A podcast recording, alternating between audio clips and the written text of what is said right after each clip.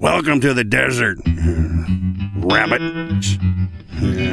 you look scared. Because I'm a rattlesnake doesn't necessarily mean I'm going to bite you or eat you. Or does it? Under these feathers, I am completely naked. Yeah, I'll do that for you, boss. W- w- where do I go to unload the trunk? What do you mean I owe you 25 bucks?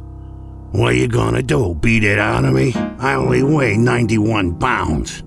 Yo, Adrian, you know how come cows got bells? Because their horns don't work.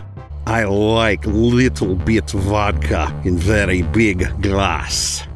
Hey, hey, what are you doing? I'm delicate here. If you park that big seat here, you're gonna turn me into a pile of toothpicks. How about you take it over there to that sofa with them five big bar stools? Wait a minute.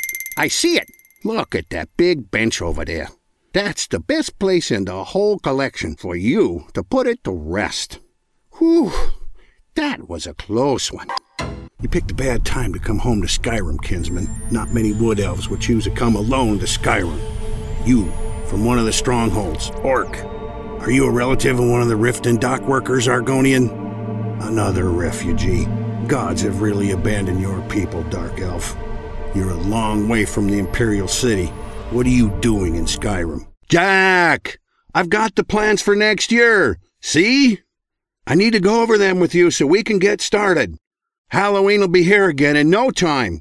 360 odd days fly by too fast. Jack, please, I'm only an elected official here. I can't make decisions. Jack, answer me. He can't. Why not? He's not at home.